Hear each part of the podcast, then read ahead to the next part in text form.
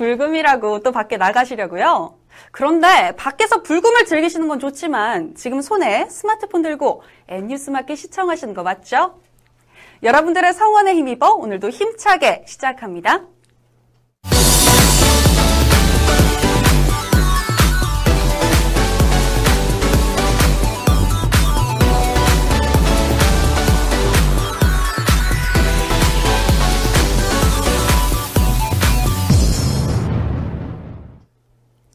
정진석 새누리당 원내대표가 우병우 청와대 민정수석의 퇴진을 거듭 요구했습니다.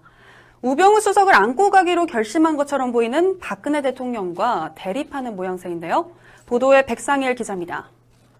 정진석 원내대표는 오늘 자신이 우병우 수석의 퇴진을 요구한 것에 대해 혼자만의 생각이 아니고 새누리당 대다수 의원들도 그렇게 생각한다고 말했습니다. 정진석 원내대표는 이날 국회에서 나는 지금 지극히 상식적인 이야기를 하는 것이라며 이같이 설명했습니다. 정진석 원내대표는 전날 이석수 특별감찰관이 우병우 수석을 횡령 및 권한남용 혐의 등으로 검찰에 수사를 의뢰하자 우병우 수석의 자진 사퇴를 촉구했습니다. 정 원내대표는 또 감찰관에게 문제가 있으면 그건 그거대로 다루는 것이라며 우수석의 입장은 지금 부자연스럽고 또 정부에도 부담이 되지 않느냐 우수석 스스로 판단하시지 않겠나라고 우병우 수석의 자진 사퇴를 거듭 요구했습니다. 이어 민정수석의 신분을 가지고 어떻게 검찰에 가서 조사를 받냐라며 우병우 수석을 비판했습니다. 한국 태권도의 간판 이대훈이 무릎 부상에도 불구하고 동메달을 획득한 가운데 패배 후에도 스포츠맨십을 잃지 않았던 그의 태도가 주목을 받고 있습니다. 보도에 김한나 기자입니다. 이대훈은 오늘 열린 리우올림픽 태권도 남자 68kg급 동메달 결정전에서 세계 랭킹 1위인 벨기에의 자우드 아찹을 11대 7로 꺾고 동메달을 목에 걸었습니다. 당초 이대훈은 그랜드 슬램을 노리며 유력한 금메달 후보로 꼽히던 선수였습니다. 하지만 앞서 열린 8강전에서 요르단의 아흐마드 아부가우시에게 예상치 못한 패배를 당하며 준결승 진출에 실패했습니다. 이후 그는 패자 부활전에서 이집트의 고프란 아흐메드를 14대 6으로 제압하며 동메달 결정전에 올라 결국 메달을 따냈습니다. 이날 이대우는 8강에서 자신을 이긴 아부가우시의 손을 번쩍 들어주는 특급 매너를 보여줬습니다. 그는 박수를 치면서 아부가우 씨의 승리를 진심으로 축하해주며 자신의 패배를 당당히 인정했습니다. 이후 이대우는 경기 후 인터뷰에서 비록 8강에서 졌지만 소중한 기회가 와서 매 순간 최선을 다했다며 이번에 동메달을 획득해서 기쁘다. 이 메달은 금메달만큼 값진 것 같다고 소감을 밝혔습니다. 이어 경기를 하면서 승자가 나타났을 때 패자가 인정을 못하면 승자도 기쁨이 줄어든다. 그래서 패자가 인정을 하면 승자도 더 편하게 다음 경기를 잘할 수 있을 거라고 생각했다. 이것이 승자를 향한 예의라고 생각했다고 전했습니다. 또 이대우는 나도 최선을 다했지만 여기 최선을 다하지 않은 선수가 어디 있겠냐며 결과에 만족한다. 홀가분하게 끝낼 수 있을 것 같다고 말했습니다. 진정한 스포츠 정신을 보여준 이대우는 자신의 두 번째 올림픽에서 값진 동메달을 획득함으로써 남자 태권도 역사상 첫 2회 연속 올림픽 메달리스트의 주인공이 됐습니다. 여름 휴가철에 돌입한 이후 주말마다 고속도로는 그야말로 주차장을 방불케 했습니다. 피서객들은 끝없이 이어진 차량 행렬, 언제 도착할지 모르는 이 갑갑함에 정말 시달려 했는데요.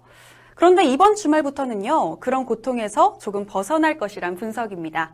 보도에 백상일 기자입니다.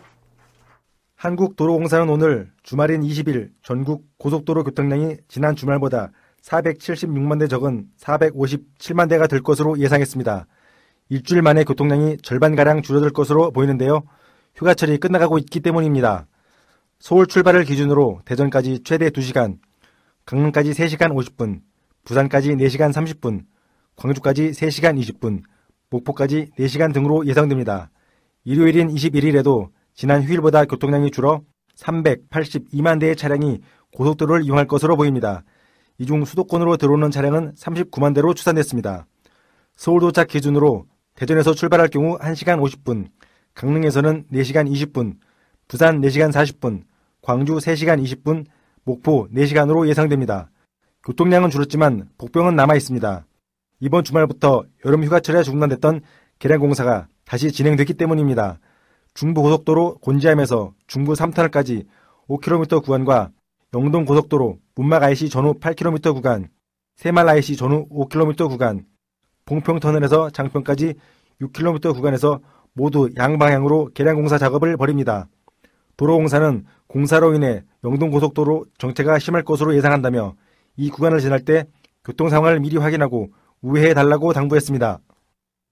네, 출퇴근 시간이 되면 극심한 혼잡으로 인해 지하철은 이른바 지옥철로 변신합니다. 그 중에서도 9호선은 지옥철 중에 지옥철로 불리는데요. 이달 말부터는 조금 숨통이 트일 것으로 보입니다. 보도에 황혜영 기자입니다.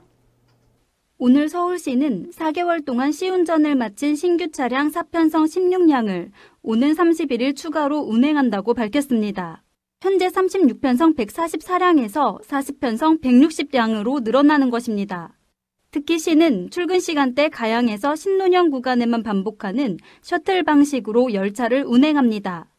셔틀형 급행열차는 가양역 기준 오전 7시 45분과 53분, 8시 1분, 8시 9분 등 4차례 출발해 왕복까지 총 8회 운행됩니다. 이를 통해 출근 시간대 열차 시간 간격은 현재 3분가량에서 2분가량으로 단축됩니다. 시에 따르면 셔틀형 급행열차 도입으로 운행이 늘어날 경우 가양에서 염창 구간 혼잡도는 현재 1시간 평균 238%에서 198%로 완화될 것으로 전망됩니다. 뿐만 아니라 1편성당 탑승객이 약 1,442명에서 1,201명 수준으로 감소될 것으로 예상됩니다. 뿐만 아니라 1편 성당 탑승객이 약 1,442명에서 1,201명 수준으로 감소될 것으로 예상됩니다. 또 퇴근 시간대엔 급행 4회, 일반 6회씩 운행 횟수를 늘려 시간 간격을 기존 4분에서 3.5분까지 단축한다는 계획입니다. 아울러 2017년에 추가로 반입되는 38량도 기존 4량 열차를 6량 열차로 증차하는 데 투입할 예정입니다. 증량 작업을 통해 현재 4량 16개 편성 운행을 6량 17개 편성으로 변경하면 2017년 하반기부터는 9호선 혼잡도가 크게 완화될 것으로 시는 전망했습니다. 윤준병 서울시 도시교통본부장은 시민이 체감할 수 있는 혼잡 완화 방안을 마련한 것이라며 계획된 증차와 증량 작업을 차질 없이 추진하겠다고 밝혔습니다. 배우 오승은의 뒤늦은 이혼 소식에 관심이 집중되고 있습니다. 오승은은 지난 2000년 SBS 드라마 골뱅이를 통해 연예계에 데뷔한 뒤 영화 두사부일체, 시트콤 논스토프 등 다수의 작품에 출연하며 얼굴을 알렸는데요. 왜 이혼을 했는지 현재 근황은 어떤지 보도에 김한나 기자입니다. 오승은의 이혼 소식은 오늘 한 매체의 보도로 알려졌는데요. 그는 2014년 5월 남편 박모 씨와 결혼 6년 만에 성격 차이로 협의 이혼했습니다. 보도에 따르면 오승은은 현재 두 딸과 함께 고향인 경산에 내려가 카페 운영을 하며 지내는 것으로 전해졌습니다. 추소영 배슬기와 함께 더 빨강이라는 프로젝트 그룹을 결성해 가수로 활동하기도 했던 오승은은 지난 6월 오랜 공백기 끝에 오즈라는 3인조 프로젝트 그룹을 결성해 신곡 여름바다 등 세 곡을 발표하고 가수로 활동을 재개했습니다. 오승은은 복잡했던 심경을 음악으로 녹여내기 위해 노력을 했다. 스스로 치유를 하며 음악적으로도 대중들에게 전달될 수 있었으면 좋겠다라고 컴백 이유를 밝혔습니다. 오승은은 오는 23일 방송되는 tvN 현장 토크쇼 택시에 출연해 자세한 근황과 이혼에 대한 심경을 밝힐 예정입니다.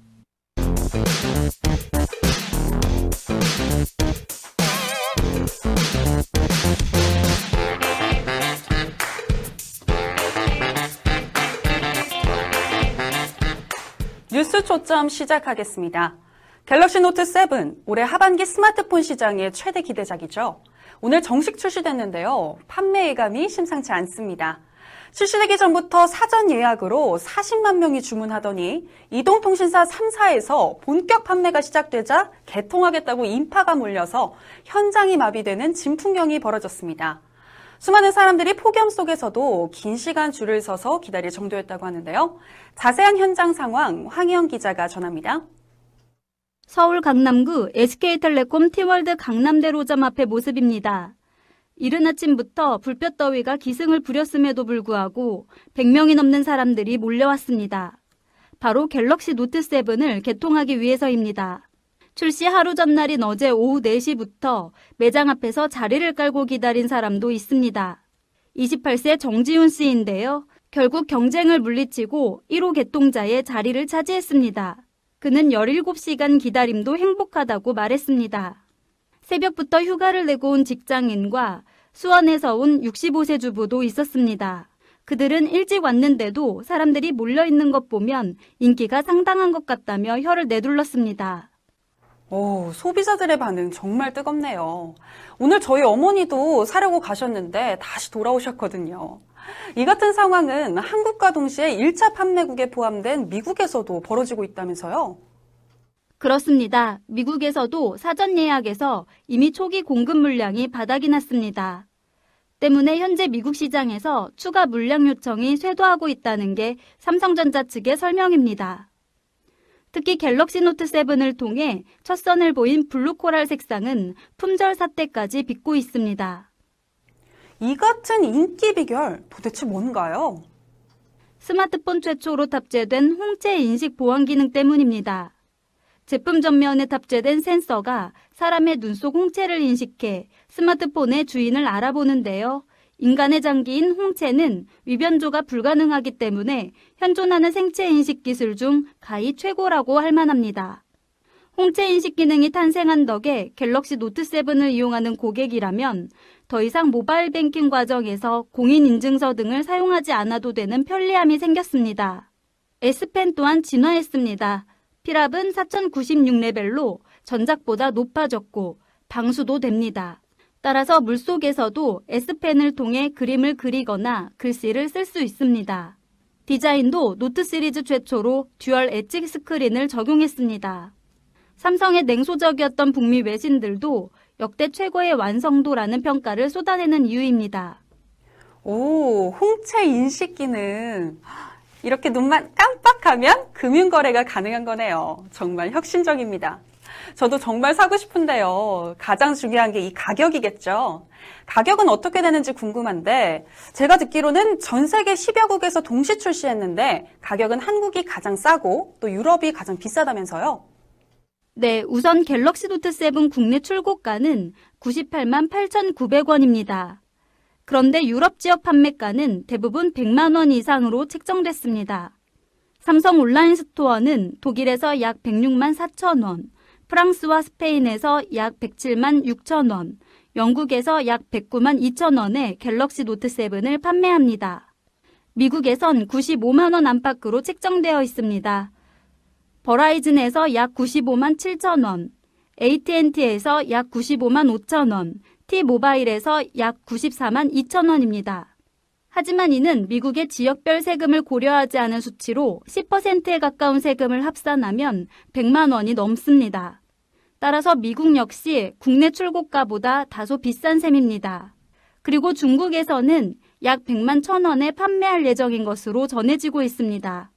삼성은 국내 출고가가 세계에서 가장 저렴한 편이고 유럽 가격은 비교적 비싼 편이라며 지역별 물가를 고려해 가격에 차이를 뒀다고 설명했습니다.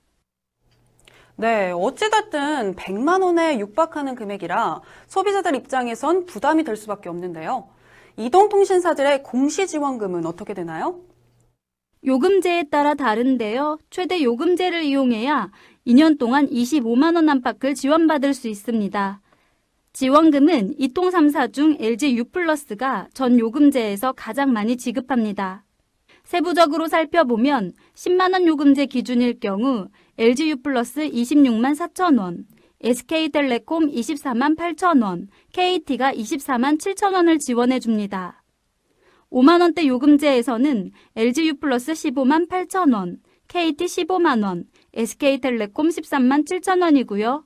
2만원 요금제에서는 LG U+ 7만 9천 원, KT 7만 5천 원, SK텔레콤이 6만 원을 지급합니다. 네, 공시 지원금을 최대로 받으면 70만 원대로 개통이 가능하다는 건데 글쎄요, 저는 요금제가 비싸서 그런지 그렇게 많은 지원을 받는다는 느낌은 안 듭니다. 네, 그래서 단말기 가격을 할인받는 공시 지원금보다 통신비를 낮춰주는 20% 요금 할인을 받는 것이 같은 기간 더 많은 할인 혜택을 받을 수 있습니다. 20% 요금 할인은 10만원 요금제에서 52만 8천원, 5만 9천 원 요금제에서 31만 6천 원, 2만 9,900원 요금제에서 15만 8천 원가량 지급됩니다. 여기에 이통사들이 제공하는 제휴카드를 이용하면 최대 36만 원을 더 줄일 수 있습니다. 네, 황혜영 기자 얘기 잘 들었습니다. 오늘 하루 종일 갤럭시 노트 7을 구매하기 위해 매장을 방문하고 알뜰 구매 팁까지 찾아보신 분들 많으셨을 겁니다. 하지만 물량 부족으로 사전 예약을 안 했다면 당분간 살 수 없을 거라고 하는데요. 이동통신사 직영점은 물론 하이마트와 같은 전자제품 전문점도 품귀 현상을 보이고 있다는데 아, 인기가 하늘 높은 줄 모르고 치솟으면 뭐 하나요? 공급이 수요에 맞추지 못해 구경하기도 어려운 건데 소비자 불만을 야기하지는 않을까 우려됩니다. 아무튼 갤럭시 노트 7의 인기가 계속되길 바라고요. 오늘의 뉴스 초점 여기서 마치도록 하겠습니다.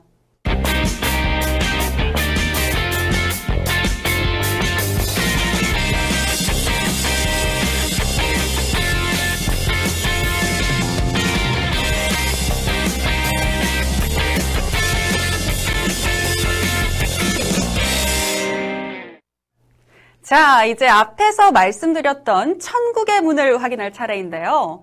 바로 이 밤을 뜨겁게 달굴 히트다! 히트! 코너. 피트니스 러버에스를 만나러 갈 시간입니다. 힘차게 시작해 볼게요. 출발! 안녕하세요. 피트니스 러버에스 정유현입니다. 오늘은 여성들을 위한 운동 두 번째 시간입니다. 박연수 트레이너님, 오늘은 또 어떤 운동으로 저희를 지옥에 떨어뜨리실 건가요? 네, 지옥이 아니라 천국의 문을 두드리게 해주는 운동입니다. 하늘 나라요? 네, 곧 보내드릴게요. 네, 요즘 여자분들 힙업에 굉장히 자- 관심 많으시잖아요. 네, 이번 운동은 엉폭 운동입니다. 어, 엉폭 운동이요? 뭘지 잘 감이 안 오는데요? 네, 엉폭 운동은 엉덩이 폭파 운동으로 운동을 하면서 엉덩이가 폭파될 것 같은 느낌을 느낄 수 있는 운동이에요. 아, 지난주 바스트 볼륨업에 이어 오늘은 엉폭 운동까지 너무나 기대가 됩니다. 자, 그럼 시작해 볼까요?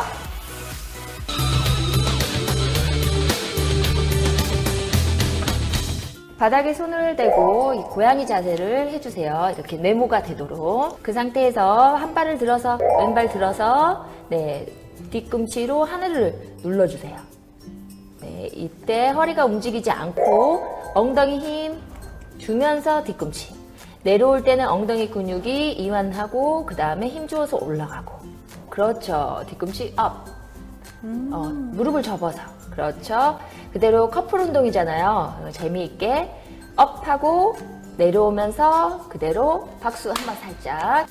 박수. 정말 박수 그렇죠. 치다가 눈 맞겠어요. 네. 허리가 움직이지 않게 up 허리가 움직이지 않게 힙에만 힘을 주어서 그대로 발가락은 당기고 쭉 그 다음 연결해서 바로 발을 들어서 옆으로 차줄게요. 둘 그렇죠.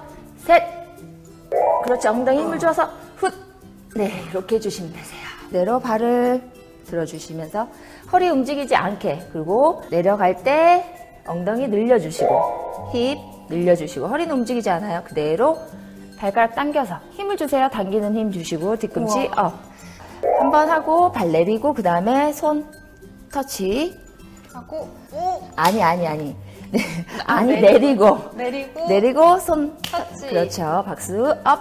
아니, 내리고 내릴 때는 무릎이 닿아도 되나요? 네 괜찮아요. 아, 내려서 박수. 박수. 그렇죠. up. 음, 무릎을 다 피지 마시고 구부려 주세요. 박수. 다시 up. 발가락 항상 힘. 그렇죠. 허리는 움직이지 않고. 자. 그렇죠. 박수. 여섯. 박수. 박수. 같이 그 리듬에 맞춰서 킥을 해주시면 되세요. 골반 높이까지 준비 시작. 하나 킥. 둘. 네 안쪽 무릎을 들어 올려서 셋. 안쪽 무릎을 들어 올려서 셋. Up. 우와. 넷, 넷, up. 다섯, 시선은 바닥 그대로 봐주시고요. 넷, 허벅지 안쪽 무릎을 올려주세요. 다섯, 훗, 훗. 이렇게. 어떠세요? 여기 엉덩이 힘이 들어가는 게 느껴지세요? 네, 너무 당겨요. 그리고 무릎도 굉장히 아프네요. 아, 네, 지금 여기 매트를 안 깔아서 그래요. 매트를 깔고 하시면 괜찮으세요. 네. 안 가신 건 의도적인 건가요? 아, 그래요? 좀 단련을 시켜도 괜찮아요. 남자분들은 발가락을 당겨서 네, 뒤꿈치를 하늘로. 그러다 박수. 그렇죠. 뭐 이게 복부도 셋. 당기는 게 맞나요? 넷. 엉덩이, 네. 엉덩이 힘을 주어서 위로. 아, 그래서 하나 더, up. 오, 네. 그 다음에 옆으로 차는 거, 킥. 네. 네. 두 분이서 호흡을 잘 맞춰서 같이 차주세요. 시작. 하나, 킥. 둘, 훗. 셋, 훗. 넷, 훗. 다섯, 훗. 약간 빠르게. 셋, 훗. 넷, 훗.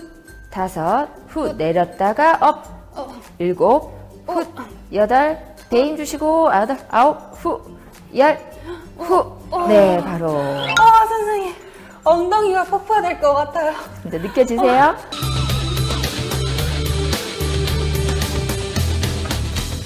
발을 모아서 누워주세요. 마주보고 눕나요? 네, 마주보고, 한발 바깥으로. 이렇게 하셔도 되고, 네. 아니면 요렇게. 네, 이렇게 교차해서 하셔도 되고. 뒤꿈치와 엉덩이 간격이, 네. 어, 한뼘 안에, 그러니까 반 뼘. 어, 그럼 상당히 반뼘 정도 많이 최대한 좀 와야겠네요. 가까이 올 수 있도록 해주세요. 이게 최대인데요. 아, 안 돼요? 이게 최대인데요. 배가 가로막고 있네요, 여기. 장애가 그대로 좀. 누워주시고, 누워서 조금 더 당겨 오시면 될 것 같아요. 어, 엉덩이 운동이에요. 엉덩이에 힘을 먼저 주고, 그 다음에 위로 들어 올려줄게요, 엉덩이를. 이렇게요. 네. 이때 허리 힘이 많이 들어가잖아요. 허리를, 허리를 젖힌다는 느낌이 아니라 그냥 엉덩이를 위에서 들어 올려준다는 느낌으로 해주셔야 돼요. 다 내려가세요, 바닥으로. 그대로 여기를 쓰지 않고 엉덩이만 그냥 올려준다는 느낌으로. 좀 더. 이 정도만. 아. 그렇죠. 엉덩이를 바닥에서 올려주셔야 돼요. 그 엉덩이 힘 주는 방법을 잘 모르세요, 보통. 어. 엉덩이 힘을 어떻게 주냐, 그렇게 네. 말씀하시는데, 뒤에서 누군가가 이렇게 똥집을 넣으려고 하잖아요. 어. 네, 네. 그러면 막아야 되잖아요. 이때 엉덩이 이렇게 있으면 엉덩이 힘을 주어서 이렇게 꽉 모으게 되잖아요. 아, 그럼 동시에 괄약근 운동도 되겠네요? 어, 관략근은 저절로 들어갈 수 있어요. 그지만 관략근에 집중을 하는 게 아니라 엉덩이 근육에 집중해서 모아주시면 되세요. 아, 오. 그렇죠. 천천히 그대로 내려가서 아래 내려가서 풀어주세요. 그대로 올라가세요. 그 힘으로. 바닥에 닿아도 되나요? 네, 내려갈 땐 바닥에 닿으셔도 되고 다시 엉덩이 힘 주고 올라오고. 네. 다시 기자님 조금만 더 내려가시고 네, 작가님 조금 더 엉덩이 더 내려올게요. 이게 그 어, 뒤꿈치와 엉덩이 간격이 넓어지잖아요. 네. 길어지면 그 햄스트링에 힘이 더 많이 들어갈 수 있어요. 아, 어, 그래서 조금 짧게 오셔야 돼요. 그래야지 힙에 더 집중이 잘 될 수 있어요. 천천히 내려가시고요. 힘 주고 계세요? 네. 네. 엉덩이 힘 주시고 올라가세요. 복근에도 힘을 주나요? 어, 아랫배랑 여기 속 안에 그런 근육도 힘이 들어간 게 느껴질 거예요. 그러니까 괄약근도 힘이 들어가는 게 맞고, 어. 네. 그대로 올려주세요. 골반을 너무 말지 마시고. 셋. 엉덩이에 힘만 주어서 위로. 그대로 위에서 bounce 살짝 해볼게요. 하나, up, 둘, up, 셋, up, 넷, 다섯, up, bounce. 네, 엉덩이 힘 주시고, 주시고, 주시고, 주시고. 와, 와 허벅지까지 네, 당기네요. 버텨주시고, 버텨주시고. 네, 천천히 내려가시고. 네. 어, 집중을 엉덩이에 좀 많이 하셔야 돼요. 요 뒤에도 당기는데요? 네, 이렇게. 뒤에가 맞아요. 간격을 넓게 했을 때는 햄스트링이 더 많이 들어갈 수 있거든요. 네. 가까이 해서 엉덩이에 더 집중해서 동작을 해주시는 게 좋아요. 하나, up. 네. 네, 천천히 내려오시고요. 다시 힘줘서 up. 뒤꿈치 꽉 눌러주면서 올라가세요. 그렇죠. 천천히 내려오시고요. 엉덩이 힘, up. 힘. 내려오시고 허리를 젖혀서 올리는 게 아니에요. 엉덩이를 그냥 올려주시면 되세요. 엉덩이를 바닥에서 그대로 위에서 멈춰줄게요. 하나, 둘, 엉덩이 계속 힘 주고 있으세요. 셋, 꾹꾹꾹꾹. 네, 바로. 네, 어, 고생 끝에 낙이 온다지만 트레이너님 좀 쉬운 운동은 없나요? 네, 세상에 공짜가 있나요? 네, 꾸준히 하시다 보면 곧 좋은 결과가 있을 거예요. 네, 꼭 기억하겠습니다. 우리 시청자 여러분들도요, 잊지 마시고 복습 꼭 하시고 다음번에는 더 매끈하고 슬림한 바디라인으로 다시 만나요. 그럼 다음 시간에 다시 봐요. 안녕!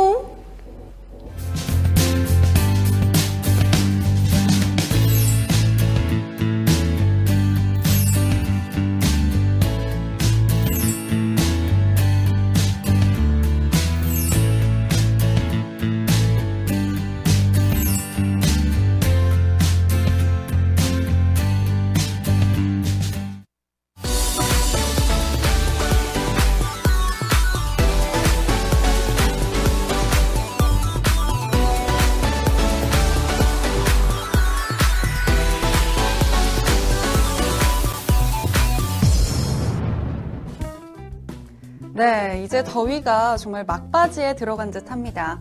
아침, 저녁이면 잠깐씩 시원함이 느껴지기도 하는데요.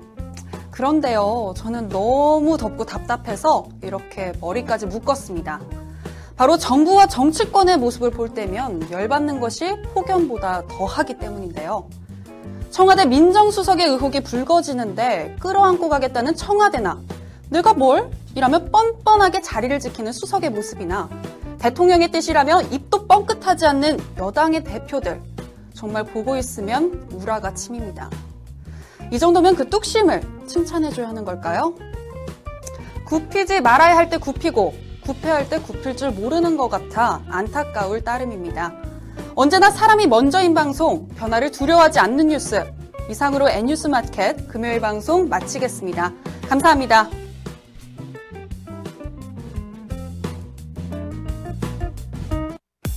월요일은요, 사실 제일 짜증나는 날이잖아요.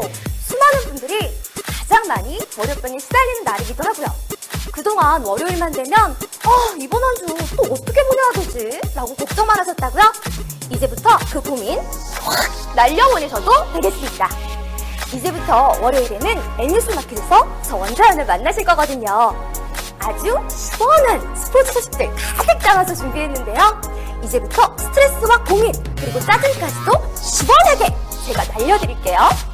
메이저리그에서 맹활약 중인 우리 선수의 이야기는 물론이고요. 필드를 누비면서 멋진 샷을 날려주는 우리 여제들의 이야기도 준비했고요. 슛, 골인! 하는 우리 축구선수 이야기까지 아주 멋진 소식들 많이 많이 준비했으니까요. 이제 월요일에는 N뉴스 마켓에서 원장과 함께 하시는 거 잊지 마세요.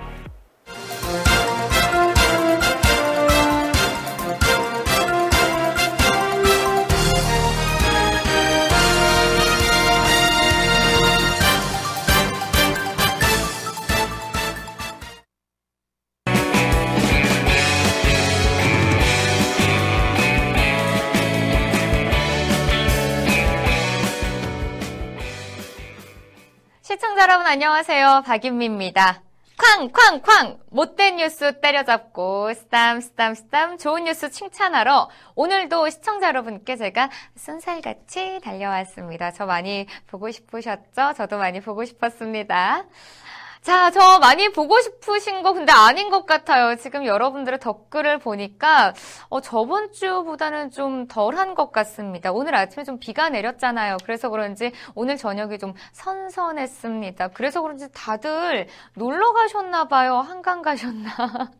자, 그래서 제가 오늘 좀 선물을 준비했습니다. 여러분들 지금 밑에 나갑니다. 저와 함께 이야기 하고 싶으신 분들 또 저와 함께 좀 더 박인미 아나운서랑 친해지 친해지고 싶어요 라고 말씀하시는 분들 할 수 있는 방법이 있습니다. 바로 지금, 지금 자막으로 여러분들 카톡 추가해 주시면 저와 이야기 나누실 수 있습니다. 그리고 오늘 카톡 치고 친구 추가해 주실 때 다섯 번째로 친구 추가해 주시면 제가 소정의 선물을 드리겠습니다. 좀 날씨도 선선해졌으니까 제가 마음을 조금 열게요. 여러분들께 선물 드릴게요. 다섯 번째입니다. 첫 번째 아니에요. 두 번째 아니고요. 세 번째 아니고, 네 번째 아니고, 다섯 다섯 번째로 카톡 친구 추가해 주시면 제가 선물을 드리겠습니다. 여러분들의 격려, 감사 그리고 사랑 모두 다 받고 싶습니다. 많이 많이 응원해 주시고요. 자, 그럼 오늘 쾅쾅 뉴스가 많을지 또는 쓰담쓰담 뉴스가 많을지 우리 같이 한번 확인해 볼까요?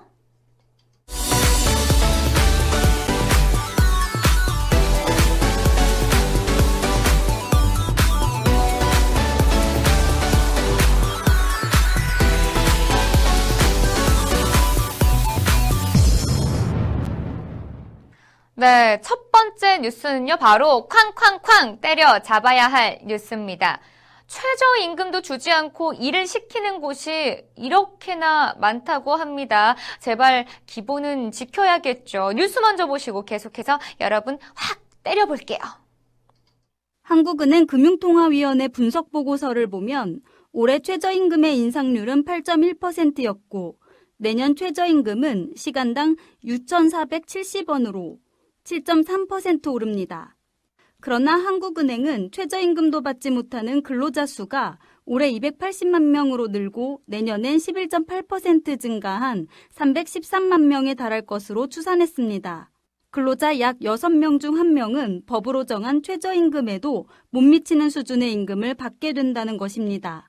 이에 따라 전체 근로자 중에서 최저임금을 받지 못하는 근로자의 비중은 2010년 12.4%에서 올해 14.6%로 높아지고 내년엔 16.3%로 확대될 전망입니다.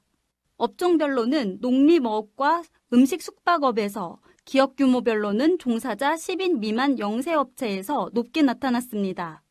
이는 최저임금법에 광범위한 예외 조항이 있는 데다 근로감독에서도 경영주의 경영애로 등을 고려해 감독과 처벌이 솜방망이식으로 이뤄지고 있기 때문입니다.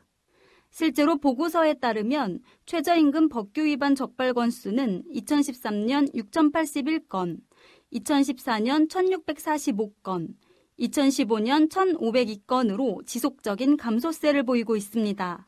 한국은행은 근로감독 강화를 통해 최저임금 준수율을 높여나가고 중장기적으로는 업종별 최저임금 차등화 등 최저임금 제도의 실효성을 높이는 방안을 모색할 필요가 있다고 지적했습니다. 자, 우리 한번 떼찌! 떼찌! 이렇게 때리기 전에 자세히 한번 살펴볼게요. 자, 2016년에 6,030원이고요. 그리고 2017년에는 6,470원입니다. 바로 440원이 올랐습니다. 자, 그럼 우리 한번 따져볼게요. 제가 햄버거를 참 좋아합니다. 바로 띠드버거, 띠드버거. 이거는 바로 6,000원으로 살 수 있습니다. 하지만 저는 띠드버거를 별로 좋아하지 않아요. 자, 저는 참치버거. 자, 댓글이 많이 올라옵니다. 저번 주에 박윤미 아나운서 참치 먹고 싶었다고 했는데, 참치 먹었나요? 라고 했는데, 아직 못 먹었어요. 우리 홍 PD님께서 아직 안 사주셨어요. 다음 주에는 또 휴가 가신다고 하는데, 다다음 주에 사주신다고 저랑 이야기 하셨거든요. 다다음 주에 한번 뵙겠습니다.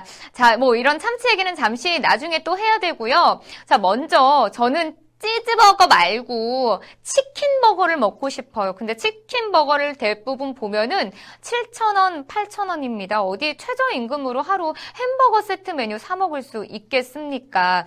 자, 우리가 최저임금, 최저임금 하는데요. 제가 조금 최저임금에 대해서 알아봤어요. 자, 숙박 음식업, 서비스직, 그리고 단순 노무직, 영세 사업자 등에서 일하는 여성과 학생, 그리고 청년, 고령자 등의 급여를 우리가 법적으로 강제해서 꼭 주게 만드는 그런 제도입니다. 우리의 삶, 삶의 질과 좀 밀접하게 연관이 되어 있죠. 자, 최저임금이 올라가면은 삶의 질도 조금 더 향상이 될 것 같고요. 그리고 제가 좋아하는 띠드버거 말고 어, 치킨버거도 먹을 수 있고요. 조금 더 올라가면 아, 참치버거가 나온다면 참치버거도 먹을 수 있겠고 그리고 이런 거 저런 거 다 통틀어서 경제적 파급 효과가 클 것이라고 생각이 듭니다. 자, 계속해서 또 많은 국회의원들이 어, 최저임금을 만 원으로 올리겠다, 높이겠다라고 구호를 외치고 있지만은 구호에 그치지 않고 정확한 대책이 마련됐으면 좋겠습니다. 저는 좀 참치버거나 치즈버거가 먹고 싶어요. 아, 치즈버거 말고 치킨버거가 먹고 싶어요. 치즈버거는 살이 찌니까요. 자, 최저임금이 높아져 가기를 기대하면서 다음 소식으로 넘어가 보도록 하겠습니다. 자, 한민구 국방부 장관이 성주에 갔다 왔다는데요. 자, 성주 주민들의 마음이 좀 풀렸을까요? 자, 일단 사드를 성주군에 배치하는 것에는 변함이 없다는 얘기인 것 같은데요. 자, 과연 주민들과 협상은 잘 이루어졌는지 화면으로 함께 확인하시죠. 한민구 국방장관이 17일 성주를 방문합니다. 사드 배치 문제로 대립 중인 성주군 주민들과 간담회를 갖기 위해서입니다.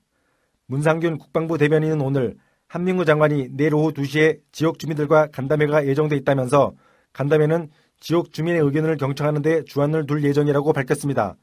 내일 간담회에서는 국방부는 기회가 될 경우 사드 배치 부지 선정 과정에 대한 설명도 진행할 예정입니다. 사드 배치 평가표와 시뮬레이션 결과도 보안 기준 범위 내에서 공개될 것으로 보입니다. 간담회에서는 또 사드 배치 부지 변경과 관련된 내용도 언급될 가능성이 있는 것으로 알려졌습니다. 국방부 관계자들이 최근 성주군에 위치한 롯데 스카이힐 성주 골프장으로 답사를 다녀와 부지 변경과 관련된 것 아니냐는 분석이 나오고 있기 때문입니다. 골프장 북쪽 이면은 해발 680m로 높고 주변에 민가가 드물어 사드 배치 제3의 부지로 거론되는 곳입니다. 이곳은 성주군청에서 북쪽으로 18km 떨어져 있어 상대적으로 전자파 유해성 논란에서도 자유롭습니다. 그러나 문상균 대변인은 롯데 골프장을 제3 후보지로 검토해달라는 공식적인 요청은 없었다고 밝혔습니다. 네, 무더위보다 더 뜨겁게 애를 태우는 주민들이 있습니다. 바로 성주 주민들이죠. 지금 많은 주민들은요, 차가운 길바닥에서 촛불 시위를 진행하고 있다고 합니다. 어, 그래서 그런지 행정이나 경제 또한 다 마비가 됐다고 하는데요. 우리가 요즘 유행어가 있잖아요. 무엇이 중요한디? 정말 정부는 무엇이 중요한디? 자, 정부가 이렇게 말하고 있습니다. 자, 고고드 미사일 사드를 배치를 하면은 안전해질 것이다. 과연 정부가 생각하는 안전은 무엇일까요? 정부 다시 한번 생각해 보시고 무엇이 중요한디 다시 한번 생각해 보시고 안전한 결정을 해 주셨으면 좋겠습니다. 자, 다음 소식 넘어갈게요. 자, 이런 판타스틱한 회사가 또 있을까요? 자, 요즘처럼 폭염이 지속되는 날에는 정말 꿀 같은 꼭 다니고 싶은 직장일 텐데요. 자, 아침에 기상 예보를 확인해서 자, 오늘의 기상 예보입니다. 자, 35도, 30도, 33도. 자, 이렇게 35도를 넘으면 회사에 오지 말고 재택근무를 하도록 한다는 회사가 있다고 합니다. 아, 그런데 아쉽게도 일본입니다. 화면 함께 보시죠. 최근 아사히 신문은 일본의 소프트웨어 제작 업체인 인포테리아가 개발한 시스템에 대해 소개했습니다. 이 시스템은 그날 오전 5시에 발표되는 기상청 일기예보를 바탕으로 폭염 때 사원이 재택근무를 할 수 있게 하는 것입니다. 낮 최고 기온이 35도를 넘는 지역에 거주하는 사원은 이 시스템에 의해 자동으로 너무 더우니 회사에 나오지 말고 집에서 일하세요라는 메일을 받습니다. 그러면 사원은 그날 자연스럽게 집에서 근무하는 것입니다. 이 시스템은 지난 7월부터 시행 중이며 많은 사원들이 큰 호응을 보내고 있는 것으로 알려졌습니다. 인포테리아 관계자는 우리는 사원들이 폭염을 뚫고 출근하느라 지치는 것을 방지하고자 한다며 이 시스템의 개발 의도를 밝혔습니다. 이 회사는 앞으로 이 서비스를 희망하는 다른 기업이나 단체에게도 무료로 메일 발송 서비스를 제공할 예정입니다. 네, 맞습니다. 화면에서처럼 일도 중요하지만 일을 하는 근로자의 건강이 더 중요합니다. 근로자가 건강해야 또 일의 능률도 올라가고 그만큼 회사에도 또 발전이 있지 않겠습니까? 자, 그러고 보면요. 우리 스마트 미디어엔도 참 좋은 아주 최고인 회사입니다. 왜냐면요. 아, 저 참치 먹고 싶어요. 제가 참치회를 참 좋아하는데요. 자, 그러면요. 어디선가 홍 PD님께서 따라라란 나타나셔가지고, 박앵커! 박인미 아나운서! 제가 사줄게요. 이렇게 이야기하곤 하십니다. 그리고 또 불금! 뭐 이럴 때, 아, 저 좀 술이 먹고 싶어요. 또는 저 오늘 취하고 싶어요. 라고 하면 우리 본부장님께서 또 지갑을 통 크게! 여십니다. 자, 이렇게 회사는요, 뭐, 능률, 이런 것도 참 중요하지만 직원들 간의 교류가 참 중요하다고 생각합니다. 아마 우리 스마트 미디어의 교류를 가장 끈끈하게 이끌어주는 것이 바로 참치가 아닐까 생각되는데요. 전 오늘도 참치 이야기와 또 본부장님께 애교를 드리면서, 자, 다음 소식으로 넘어가 보도록 하겠습니다. 자, 우리나라는요, 24년간 올림픽 탁구에서, 네, 메달을 따지 않은 적이 없었습니다. 자, 이 정도면 무조건 메달을 딴다고 봐야 되는데요. 자, 그게 28년 만에 깨졌습니다. 자, 이번에는 메달을 단 한 개도 따지 못한 건데요. 정말 슬픕니다. 화면으로 함께 볼게요. 한국은 현지 시간으로 17일 오전 브라질 리우데 자네이루 리우센트루 3경기장에서 열린 2016 리우 올림픽 남자 탁구 단체전 3, 4위전에서 독일에게 1대3으로 역전패했습니다. 중국을 상대로 인상적인 활약을 펼쳤던 정영식은 1단식에 나서 독일 바스티안 스티거를 접전 끝에 3대2로 물리치고 기선을 제압했습니다. 1세트를 12대 10으로 힘겹게 이긴 정영식은 2세트는 6대 11로 내줬습니다. 3세트를 11대 6으로 따냈으나 4세트에서 다시 6대 11로 패해 원점이 됐습니다. 마지막 5세트에서 8대 10으로 몰린 정영식은 연속 4점을 따내며 승리했습니다. 하지만 주세혁이 2단식에서 세계 랭킹 5위이자 독일 에이스인 디미트리 오브차로프에게 풀세트까지 가는 접전 끝에 2대 3으로 패했고 불안함 속에 정영식과 이상수가 나선 복식 경기는 2대 3으로 패했습니다. 이어 네 번째 경기에 다시 나선 주세혁이 티모볼에 0대 3으로 완패하면서 메달 획득은 결국 좌절됐습니다. 특히 주세혁은 이번 올림픽 무대를 끝으로 은퇴 소식을 밝혀 아쉬움은 더욱 큽니다. 하지만 한국 탁구는 노메달의 수목 속에 새로운 희망 정영식 선수를 얻었습니다. 이날 유일하게 승리를 챙긴 정영식은 처음 출전한 올림픽에서 한국 탁구 사상 처음으로 메달을 따지 못한 주인공이 됐다면서도 그래도 얻은 것은 있다. 조금만 더 열심히 하면 중국 선수를 이길 수 있다는 희망을 얻었다고 말했습니다. 정영식은 리우 올림픽에서 세계 랭킹 1위 마롱, 4위 장지커 등 중국의 쟁쟁한 선수들과 맞서 뒤지지 않는 경기력으로 팬들을 열광케 했는데요. 단체전에서도 부담감을 떨치고 첫 단식을 가져오는 등 큰 무대에서 더욱 대담해지는 정영식은 한국 남자 탁구를 이끌어갈 새로운 주역임을 증명했습니다. 네, 제가 앞서서 소개 드릴 때 좀 아쉽습니다라고 말씀드렸는데 사실은 아쉬움도 있지만 그거보다는 여러분들 너무너무 자랑스럽습니다. 먼저 박수를 보내드립니다. 어, 요번에 올림픽에서 한 선수가 이런 이야기를 했어요. 나는 4등이 하고 싶다.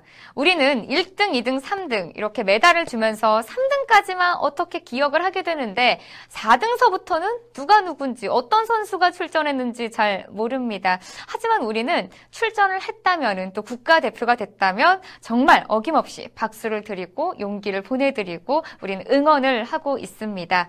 참 우리가 이 리우 올림픽 기간에 많이 더웠습니다. 누진 제 때문에 우리가 제대로 에어컨도 못 켜고 땀 흘리는 여름밤을 보냈었는데 우리 선수들의 땀방울과 눈물로 그나마 마음만은 시원해졌습니다. 다시 한번 고맙다라는 인사해드리고요. 우리 월요일이 리우 올림픽의 또 폐막입니다. 남아있는 경기도 있고 또 우리 선수들 돌아온 선수들도 있을 텐데요. 이제 마음 푹 놓고 즐기시길 바랍니다. 저희도 열심히 응원할게요. 자, 다음 소식 신나게 가볼까요? 자, 이런 것도 운에 맡겨야 한답니까? 제가 아까 전에 잠깐 말씀을 드렸는데요. 전기요금 할인해준다고 가진 생색을 다 내더니 할인액도 크지도 않고 그마저도 검침하는 날짜에 따라서 금액이 달라진다고 하니까 일을 너무 허술하게 하는 것 같습니다. 우리 화면 보고 계속해서 이야기 나눠볼게요. 한국전력공사가 전국 2,200만 가구의 지난달 전력 사용량을 분석한 결과 201kWh에서 300kWh 사이를 사용한 가구가 708만 2천 가구로 가장 많았습니다. 이는 전체의 32%로 누진제 6단계 가운데 3단계에 해당됩니다. 3단계인 가구가 누진제 완화에 따라 할인받는 전기요금은 7,240원에서 8,020원 수준으로 세 집 가운데 한 집이 만 원도 할인받지 못하는 셈입니다. 또 검침일에 따라 할인 기간도 다릅니다. 검침일이 15일부터 말일인 경우는 7월에서 9월분 전기요금을 할인해 줍니다. 그러나 1일부터 12일 사이에 검침을 하는 경우는 7월분 사용량이 대체로 8월에 과금되기 때문에 7월에서 9월분이 아닌 8월에서 10월분을 할인해 줍니다. 이러다 보니 어떤 가구는 9월 중순까지 검침분에 또 어떤 가구는 10월 초순까지의 검침분에 할인제가 적용돼 문제입니다. 이에 대해 한국전력공사는 전력 사용이 가장 많은 7월부터 9월까지 모든 가구가 누진제 완화 혜택을 보게 되는 만큼 가구 간 차이가 크지 않다고 설명합니다. 그러나 이 같은 할인 제도는 검침일에 따라 상대적으로 전기요금을 덜 할인받게 되는 가구가 발생해 복불복 논란이 일고 있습니다. 그럼에도 한국전력공사는 일부 날짜에만 검침하는 경우 특정 기간만 업무량이 과중해 업무 착오가 발생할 수 있다는 등의 우려로 검침일 통일이 현실적으로 어렵다는 입장입니다. 네, 이 뉴스는 바로 딱딱딱 때려야 하는 뉴스이죠. 제가 너무 힘이 많이 들어갔나 봐요. 대본이 찢어지는 줄 알았습니다. 자, 이만큼 제가 좀 화가 났다라는 이야기입니다. 자, 우리 먼저 누진제에 대해서 알아볼게요. 먼저 전기료 쓴 만큼 내는 거 당연하겠죠. 자, 누진제라는 건요, 구간별로 전기 요금이 좀 올라간다라는 뜻입니다. 먼저 다른 외국에서도 누진제를 적용하고 있는 사례가 좀 있습니다. 좀 외국의 사례를 살펴보면요, 조금 쓰면 평균 이하이고 많이 쓰면 좀 많이 낸다라는 뜻입니다. 자, 그런데 여기서 최대와 최저가 단 두 배밖에 차이가 나지 않는다라는 말이고요. 주택용보다는 산업용에 많이 적용이 된다라는 뜻입니다. 자, 그런데 먼저 우리나라로 돌아와 볼게요. 자, 우리나라는 어때요? 자, 뉴스 잠깐 보셨다시피 자, 그 전에 10만 원 나오던 전기 요금이 조금 썼더니 4배가 올라서 40만 원이 넘게 나왔다. 그것도 주택용에서 이게 어떻게 가능한 일입니까? 사실 이 누진제라는 것은 주택용보다는 산업용에 먼저 적용이 돼야 하는 게 맞다고 생각합니다. 자, 이렇게 더운 날 우리가 정신 못 차리고 있어요. 딱 우리가 전기요금 받고, 어머, 이거 너무 많이 나온 거 아니야 하면서 정신 차리게 하는 정부의 배려가 아닐까 싶은데요. 저도 요즘 너무 더워서 정신 못 차리는데 정부의 배려로 전기요 보고 좀 정신을 탕탕 차려야겠습니다.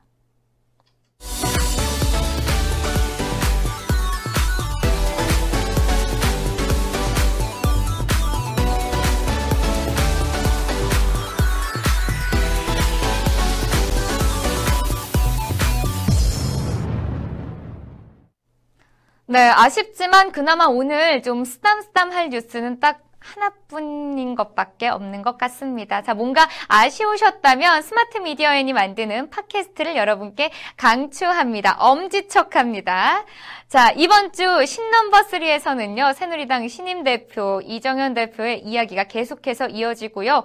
자, 청와대와 국방부 화해 치유 재단 등에 관한 시사 잡담도 여러분께 마련되어 있습니다.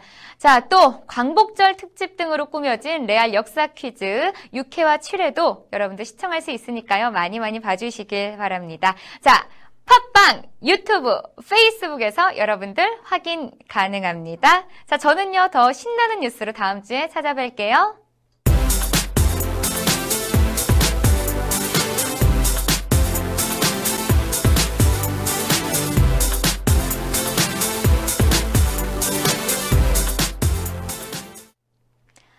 네, 이번 주 월요일은 광복절이었습니다. 일본의 억압에서 벗어났던 아주 뜻깊은 날이었죠. 자, 그런데 요즘은 그 의미를 되새기는 일이 점점 희미해지는 것 같습니다. 자, 조일건 기자의 사진에서 다시 한번 광복의 의미를 찾아보시는 건 어떨까요? 저는 다음 주에 다시 찾아뵙겠습니다. 8월 15일은 일제강점기에서 해방된 것을 기념하고 그 기쁨을 나누는 광복절입니다. 광복이란 빛을 되찾다라는 뜻의 잃어버린 국권의 회복을 의미합니다. 일제 식민 지배에 있을 때는 할 수 없었던 태극기를 흔들며 대한민국 만세를 원 없이 외치는 날이기도 합니다.